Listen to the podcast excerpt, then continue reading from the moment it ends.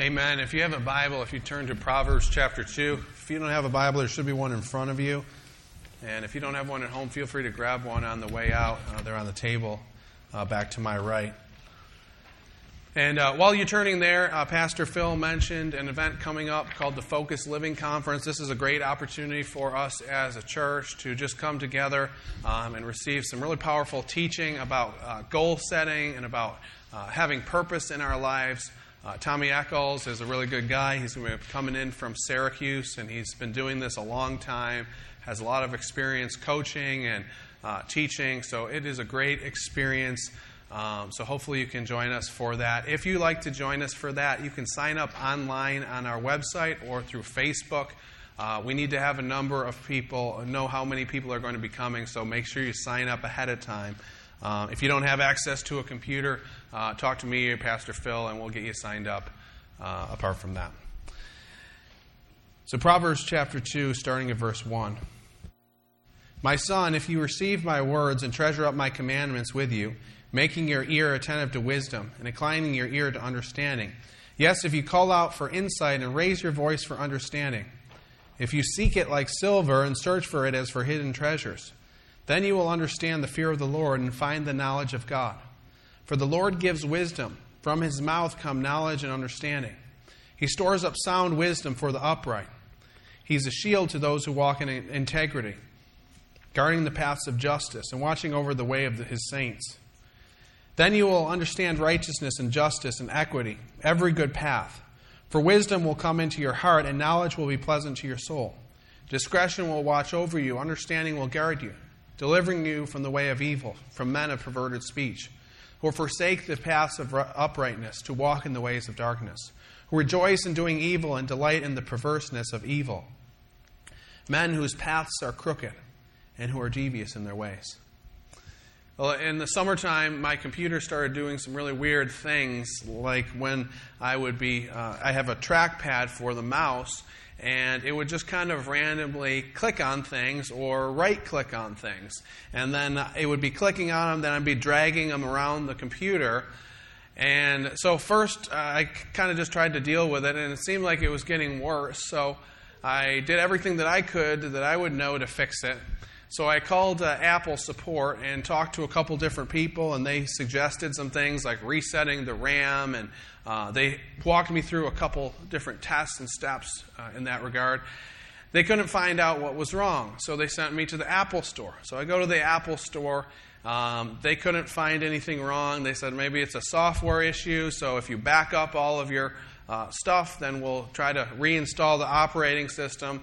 Uh, the problem was I couldn't get my computer to back the stuff up, uh, so they couldn't re- install the operating system without losing all of my stuff. So I decided I was going to take my computer to kind of a third party repair shop. And I took it there, and they did a scan of the keyboard and the hard drive and the trackpad, and the initial scan said everything was just fine. But they said, you just leave it with us, and we'll do a deeper scan and uh, we'll let you know if we find anything wrong. Well, a couple days later, they call me and they say, It turns out the trackpad actually is bad, and we can replace it for $200. And so I'm debating do I want to put $200 into this computer or should I get a new computer? Ultimately, I decided, okay, go for it, put the trackpad in. So I get it back. It seems to be working fine, but then after a while, it starts to do some of that weird stuff again the, with the problems with clicking and right clicking on things that I didn't click on. So I, I, again, I dealt with it for a while, and then I called the shop and I was like, uh, "Is there any kind of warranty on your service?" And they said, "Yes, there's 90 days, 90 day warranty." It turned out I called on day like 93. So I, I'm like, well, so now what do I do? I put $200 into this computer. Should I buy another computer or didn't really want to do that because if I did that, I would have to put out the money for a new computer, but also my Bible software that I use every week wouldn't be compatible on a new computer. So I'd have to get new software, which would be very expensive. So I decided I was going to do one last try to try to fix it. So I was just kind of messing around with my computer, and I go into settings, and I find under the trackpad settings this little checkbox that says tap uh, or click when you tap. Oh, that's weird. And it turned out this setting would make it so that if you were using the trackpad and if you put your finger down in a certain spot or with a certain strength, then it would click on that item. I unchecked it and my computer worked fine after that. Now, I don't know if that was the whole issue. There might have been other issues related to that, so I don't know if the trackpad was really bad or not. But I think about all these people that I talked to. I talked to, I think, two people from Apple support, two people at the Apple store. Then I talked to two people at this repair shop, and nobody, to my knowledge, even suggested that I change this setting. I mean, they had all this knowledge and all this equipment and all these diagnostic tests they could run, but they didn't suggest something simple, just changing a setting. They had a lot of knowledge, but they didn't know how to use that knowledge. In short, they didn't have wisdom. And last week we talked about kind of building a foundation on the Word of God and reading the Word of God, and we talked about studying the Catechism. And today we're considering the question how do we make our knowledge useful? How do we not only become filled with knowledge, but also be filled with wisdom? Because we know that knowledge is not enough. You know, you look at the Bible and look at the Gospels, the people who knew the most in the Gospels were often the people that were farthest from Jesus. The people who made the most foolish decisions, the scribes, the Pharisees, the teachers of the law. They knew the most, but they didn't know how to apply it to their lives. Likewise, we've probably met people in our lives who knew the Word of God inside and out, and yet they made very foolish decisions. Or maybe were not nice people to be around. And so we're talking about how do we develop wisdom in our hearts. Now, we have to first define wisdom, and I think this passage helps us define wisdom. Uh, wisdom is used in various different settings, in various different ways in Scripture, so it's hard to kind of put a firm handle on wisdom, but I'm going to try to define wisdom as it's described in this passage. According to this passage, wisdom involves fearing the Lord and knowing the right thing to do in each situation. Wisdom involves fearing the Lord and knowing the right thing to do in each situation. So, in this passage that we're looking at today, Solomon tells us that if we do certain things, the result will be that we have wisdom. And he tells us in verse 5 that if we do certain things, we will understand the fear of the Lord and find the knowledge of God. And then in verse 9, he says that we'll understand righteousness and justice and equity in every good path. And so that's where I come up with the, came up with this definition of wisdom. involves fearing the Lord and knowing the right or the righteous thing to do in each situation. And that's what we need to strive for as believers. Uh, Jason Pierre, in an article in Tabletalk magazine, notes that fighter, fighter pilots are governed what, by what is called trained instincts. He writes that's how tri- fighter pilots can react immediately to rapidly changing situations as they operate $27 million war machines. When a threat a- aircraft is closing in, there's no time for pilots to reason through what to do. They have to rely on instinct.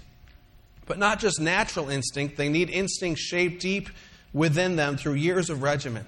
The countless little decisions they make in the cockpit are automatic, but that doesn't mean they're involuntary. The pilot voluntarily trained for them, and in the cockpit, he reaps the instu- instinctive benefits of that training. So, gaining a heart that's full of wisdom is kind of like that. It's about kind of gaining trained instincts, training our hearts so that we know what to do in specific situations. Because there's many situations in our life that are not necessarily directly addressed in Scripture. Whether it's due to technology or just the change in the way that we live life today, there's many different issues that aren't directly addressed. But if we have a heart of wisdom, if we have these trained instincts that are trained by the Word of God, informed by the Word of God, we'll be able to fear God, to trust God, and to make the right decisions in specific situations. So, how do we get that wisdom?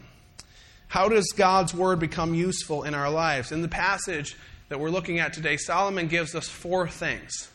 Now, if you're following on, along in your notes, we're going to get back to there. There's a main idea at the top. We're going to get to that at the end. So we're go, dropping down just so you're not confused by that. So, four things he tells us. He tells us first that we need to receive God's word. In chapter 2, verse 1, he says, My son, if you receive my words and treasure up my commandments with you.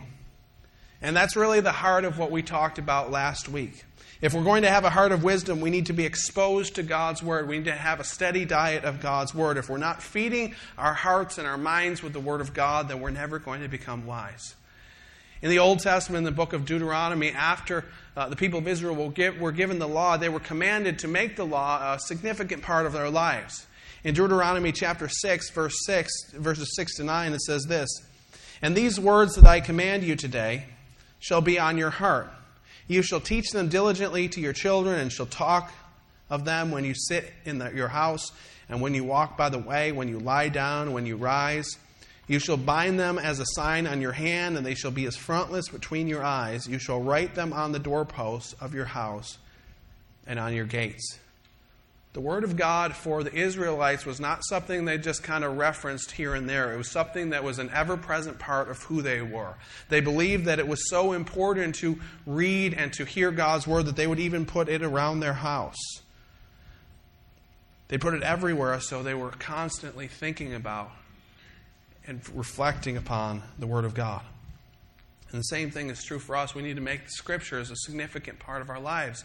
And there's a number of different resources that we have to do that. We have more resources today than anybody in the history of the universe has had. I mean, we last week I gave we gave some uh, Bible reading plans. There's some Bible reading plans online, dozens and dozens and dozens of different plans that you can check out. If you didn't get one last week, there's some on the table in the back. We talked about the catechism and learning God's Word through the catechism. If you need one of those books, we still have some books left. I mean, you can listen to God's Word on your phone or on your computer. You can listen to sermons based on God's Word. There's special Bibles, there's one year Bibles, devotional Bibles. We have so many different resources available. And yet, the only thing that we don't seem to have is time. But if we're going to become wise, we need to make the time to do the hard work that's necessary to become people of wisdom. So Solomon says that we need to receive God's word. Second, he, he tells us that we need to listen to God's word. In verse 2, it says, making your ear attentive to wisdom and inclining your heart to understanding. And we're talking about listening here we're talking about a heart attitude and what approach we have to reading God's Word. And the truth is, we can approach the reading of God's Word in many different ways. Uh, some of us, maybe we approach Scripture like a historian.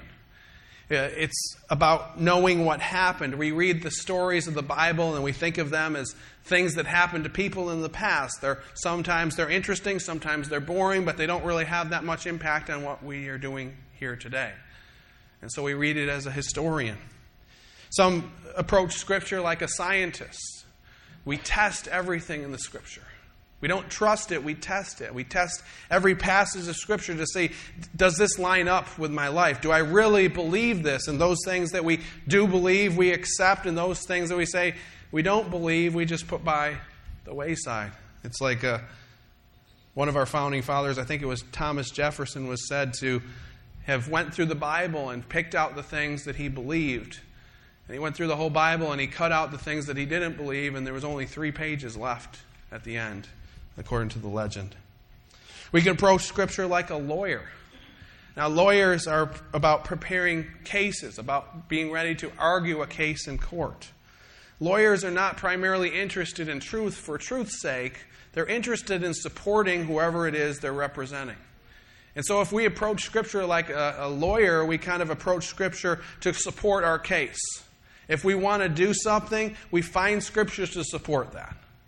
If we don't want to do something, we find Scriptures that would tell us that we don't need to do those things. If we feel uncomfortable, we will just put those Scriptures by the wayside if it doesn't support what we're trying to do. We can approach Scripture like a commentator. We have various opinions and thoughts related to the scriptures, and we read through them. And we keep asking ourselves, so what do I think about this passage? We can approach scripture like we're going to a counselor, like we're a counselee. As we read Scripture, the question that we keep asking ourselves is how do I feel about this? What passages of, of Scripture make me feel good about myself? And so then maybe we gravitate towards passages that make us feel warm and fuzzy inside, and those things that challenge us we put by the wayside. We can approach Scripture like a prisoner. We feel bad about what we've done and how we don't measure up to God's standards, and so we read God's Word because in so doing we kind of make up for our wrongs, or so we think. We can approach Scripture like a humanitarian. We read the Bible to learn what other people need, what the world needs. And so as we're reading Scripture, we think to ourselves, oh, if only my spouse would hear this. If only my spouse would read this. If only my coworker, a coworker who is difficult would listen to this. If only my friend would listen to this. And we read the Bible as if it's meant for somebody else or meant for just the world in general and not for us. All these approaches to, to reading Scripture are wrong or at least very incomplete. God calls us to approach His Word as students, as disciples. The passage shows us that we need to be attentive to wisdom, to incline our hearts to understanding, to be open to hearing what God has to say, to approaching with this mindset of asking ourselves, what is God saying and how can I be obedient to it? Reading all different parts of Scripture. Last week we looked at 2 Timothy 3:16 which says that all scripture is God-breathed and useful.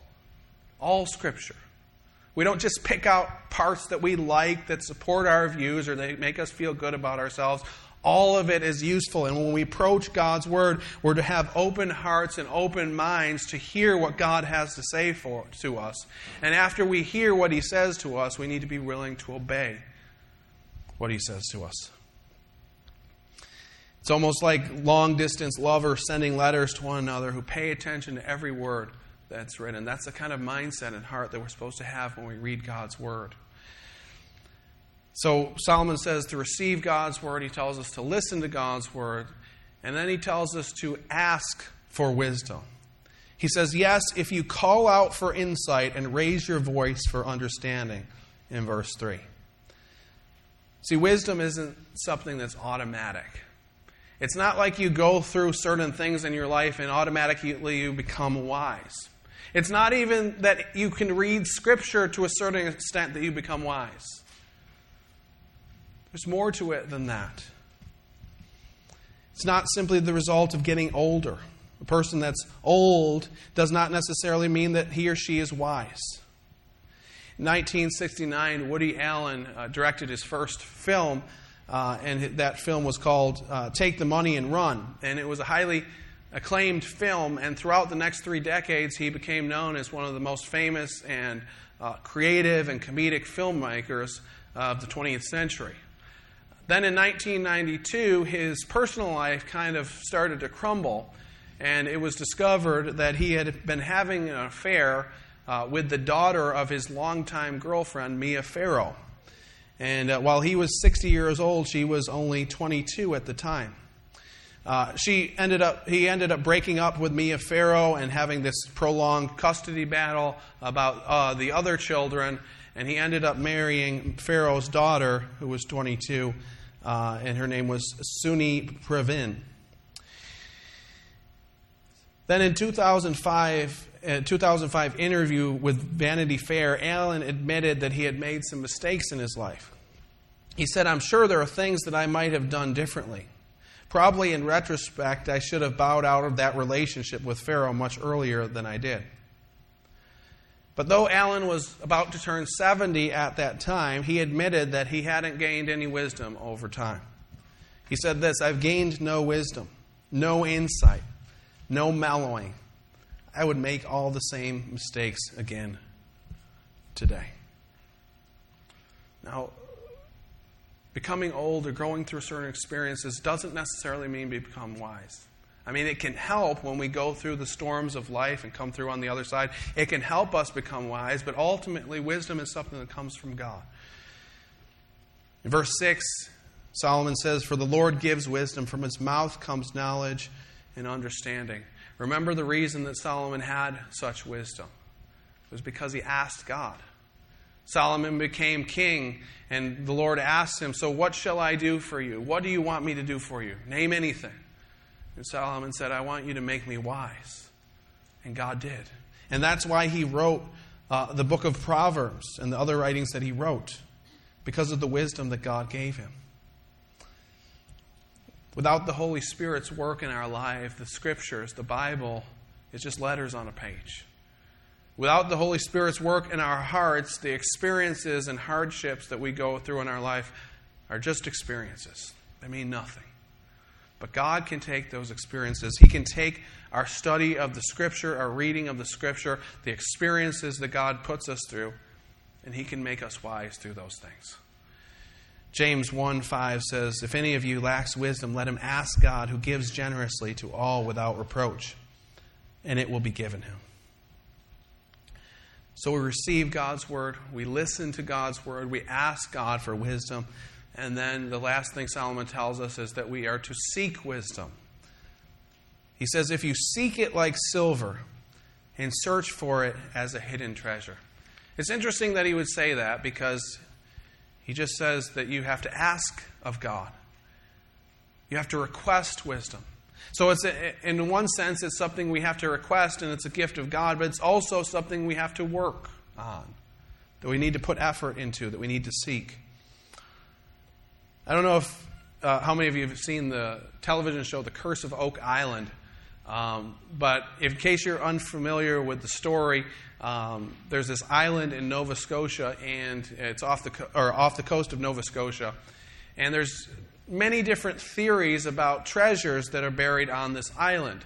Uh, some people believe that Blackbeard buried his uh, treasure there. Some people believe that there was a treasure from the Knights Templar, and there's all different various theories about treasures that are buried on Oak Island.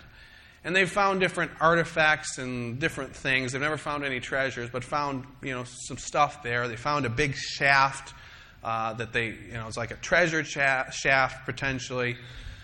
And so these two brothers named Marty and Rick Lagina uh, own part of this island. They purchased part of this island, and they are professional treasure hunters. And so they have all this complex drilling equipment and sonar and cameras, and they've sent divers down in there. And the show just kind of chronicles their search for this buried treasure. And uh, I don't regularly watch the show, but the times that I've watched the show, I see all this equipment that costs probably thousands or maybe even millions of dollars. And I think to myself, is the treasure even worth it? I mean, how, how, how, great must this treasure be if they're going to spend millions of dollars to bring in equipment and if they're going to give up all this time and energy to try to find it? How great must this treasure be? And yet they're determined to find this treasure. They're determined to do anything to spend all this money to find this treasure. What if we had that same mindset to the pursuit of wisdom? What if, when we were seeking God's will and we were facing a crisis in our life, it wasn't that we just opened God's Word and read one Bible verse, but we spent the whole day praying and fasting, or the whole evening praying and fasting? What if we did the hard work of memorizing Scripture, memorizing the catechism, doing the hard work of teaching our children to do those things, going over it with them again and again and again? See, God could grant us wisdom automatically.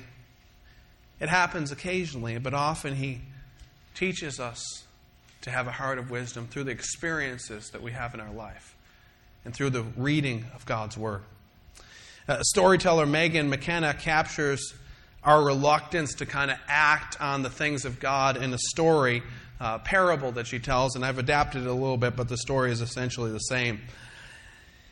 It's about a woman who wanted peace on earth and in her own heart, but she was frustrated. She saw the world falling apart around her. She would read the newspaper and she would get depressed at all the things that were happening in the world.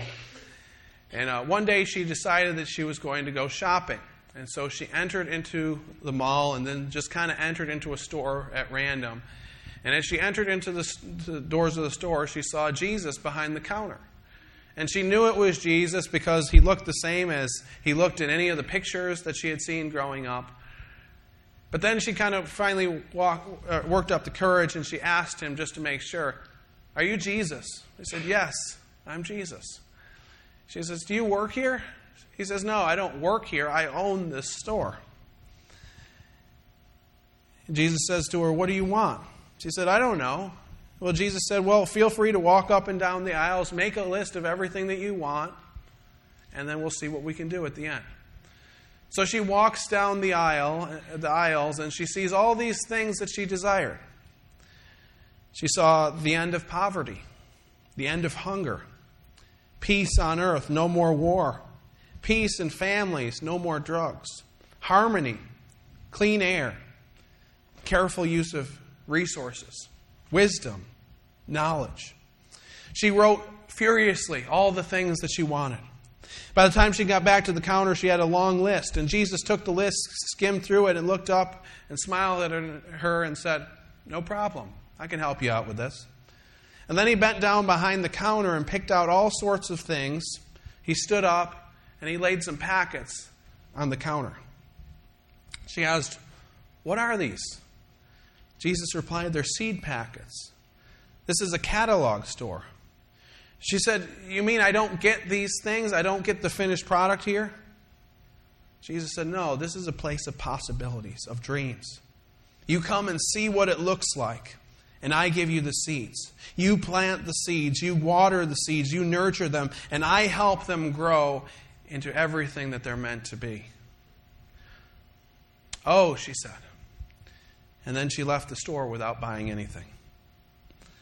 I think sometimes we have the same mindset in regard to the pursuit of wisdom or self discipline or whatever it may be. We want the end result, but we don't want to do the hard work to get there. We want to be wise, but we don't want to do what it takes to become wise. And so Solomon calls us to seek wisdom as someone would seek a treasure because it's valuable, because it's worthwhile, it's going to change the direction of our lives. But we must remember one last thing as we're seeking wisdom. When we're seeking wisdom, we're not seeking an abstract idea. We're not seeking simply knowledge. We're seeking a person, and that person is Christ. In the scriptures, a number of places, Christ is equated as being the wisdom of God. In 1 Corinthians 1 27 to 30, it says, But God shows what is foolish in the world to shame the wise. God shows what is weak in the world to shame the strong. God shows what is low and despised in the world, even things that are not, to bring to nothing the things that are, so that no human being might boast in the presence of God. And because of him, you are in Christ Jesus, who became to us wisdom from God, righteousness and sanctification and redemption. Jesus became for us the righteousness of God, the wisdom of God. Colossians 2 1 to 3 likewise says, For I want you to know how great a struggle I have for you, for those who are at Laodicea, and for all who have not seen me face to face, that their hearts may be encouraged, being knit together in love, to reach all of the riches of full assurance of understanding and the knowledge of God's mystery, which is Christ, in whom are hidden all the treasures of wisdom and knowledge. In Christ is hidden all the treasures of wisdom and knowledge. He is the treasure that we're seeking. He's the wisdom of God. He's the one who shows us what it's like to be wise. He's the one who shows us what it's like to fear God, to know God, and to make the right decision in each situation. He's the one who shows us what wisdom is all about. He's the centerpiece of God's plan. He, his plan that's revealed in Christ is so great that the angels long to look into it. He is the wisdom of God. He's the one that the scriptures point to. So if we're going to seek wisdom, ultimately we're seeking Christ. And if we want to be filled with wisdom, we need to be filled with Christ. Because that's who the scriptures point to as the embodiment of wisdom. If we want to be people who are filled with wisdom, we need to be filled with Christ. So, how do we get there? How do we be filled with Christ? We do that by receiving God's Word, listening to God's Word, asking God for wisdom, and seeking wisdom. Let's pray. Lord, we thank you for your grace. We thank you that you sent your Son, Jesus Christ, as your wisdom, the one who taught us what it looks like to fear God, to obey God, to do what's right and righteous in every situation. We thank you that you choose the foolish things to shame the wise. We th- thank you that even though we were lost without you, in your infinite wisdom, you brought us back to the Father. Lord, we pray and we ask that you would grant us wisdom as a people. You say wisdom is a gift, it only can come through you, and we ask you, Lord, for wisdom. Lord, I pray that we would all do the things that are necessary to gain wisdom, that we'd receive your word, that we would make the time for you, to hear from you, that we would incline our hearts to know what you want from us, to listen to what you have to say, not coming to the scriptures with an agenda, but coming to hear your voice and hear your heart, ready, being ready to obey you. And Lord, we pray that we would seek you and seek your heart like people seek a treasure. Because we know that you are a treasure. We know that you are worth everything. There's no cost that's too great in following you. Lord, give us the strength to do that through your Holy Spirit today. In Christ's name I pray. Amen.